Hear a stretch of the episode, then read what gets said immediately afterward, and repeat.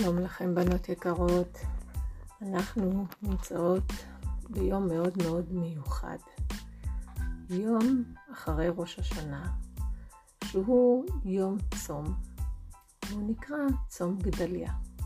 תכף אנחנו נסביר למה קוראים לו צום גדליה.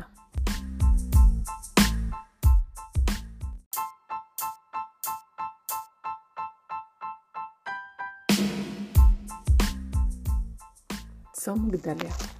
כשהחריב נבוכדנצר מלך בבל את בית המקדש והגלה את העם לבבל, הוא השאיר בארץ, בארץ ישראל, חלק קטן וחלש מהעם. והוא לקח מישהו, איש אחד, שהוא העמיד אותו בראש כל העם, שקראו לו גדליה בן אבחיקם, והוא זה שהנהיג את הקבוצה של האנשים שהייתה חיה בארץ ישראל.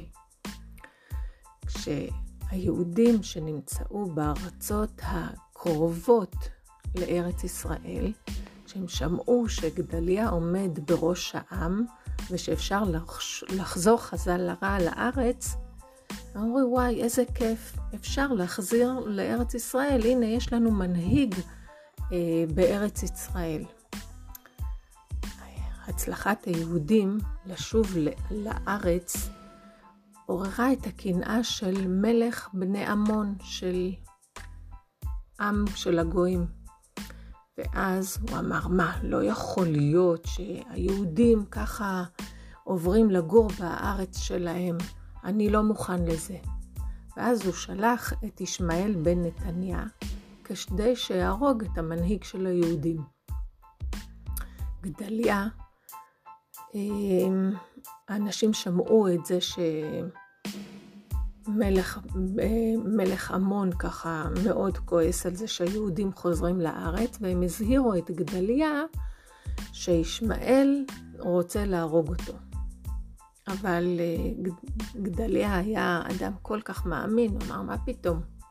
אני לא מאמין שזה מה שיקרה ואני לא רוצה לשמוע לשון הרע. ואז בחודש השביעי, כשבא ישמעאל לגדליה לבקר אותו, הוא קיבל אותו בכבוד גדול, ועשה לו סעודה, ודיבר איתו, וצחקו, ואז תוך כדי הסעודה, קם ישמעאל והרג אותו, יחד עם כל האנשים שהיו איתו. היהודים שנשארו בארץ שמעו את המעשה הזה ופחדו פחד גדול. ואז נלחצו ואמרו, וואו, אם הם הרגו את גדליה, הם בטוח גם יהרגו אותנו. ולכן הם ברחו מהארץ. וכך נשארה הארץ שוממה, לא היו בה הרבה יהודים, אולי בודדים נשארו, אבל כל רוב האנשים ברחו לחוץ לארץ. ולזכר הצרות האלה תקנו חכמים לצום ביום הירצחו של גדליה בן אחיקם. ולכן אנחנו צמים ביום הזה כדי להזכיר שאנחנו אה, צריכים להיזהר במה שאנחנו עושים. אז שיהיה לנו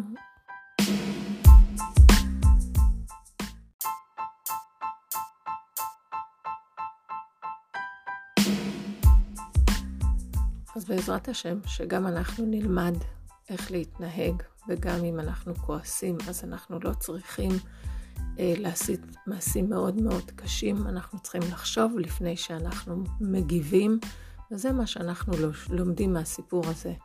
לא לעשות מעשים רעים, לא לדבר לשון הרע, ולחשוב על מה שאנחנו עושים, ורק טוב ומעשה חסד.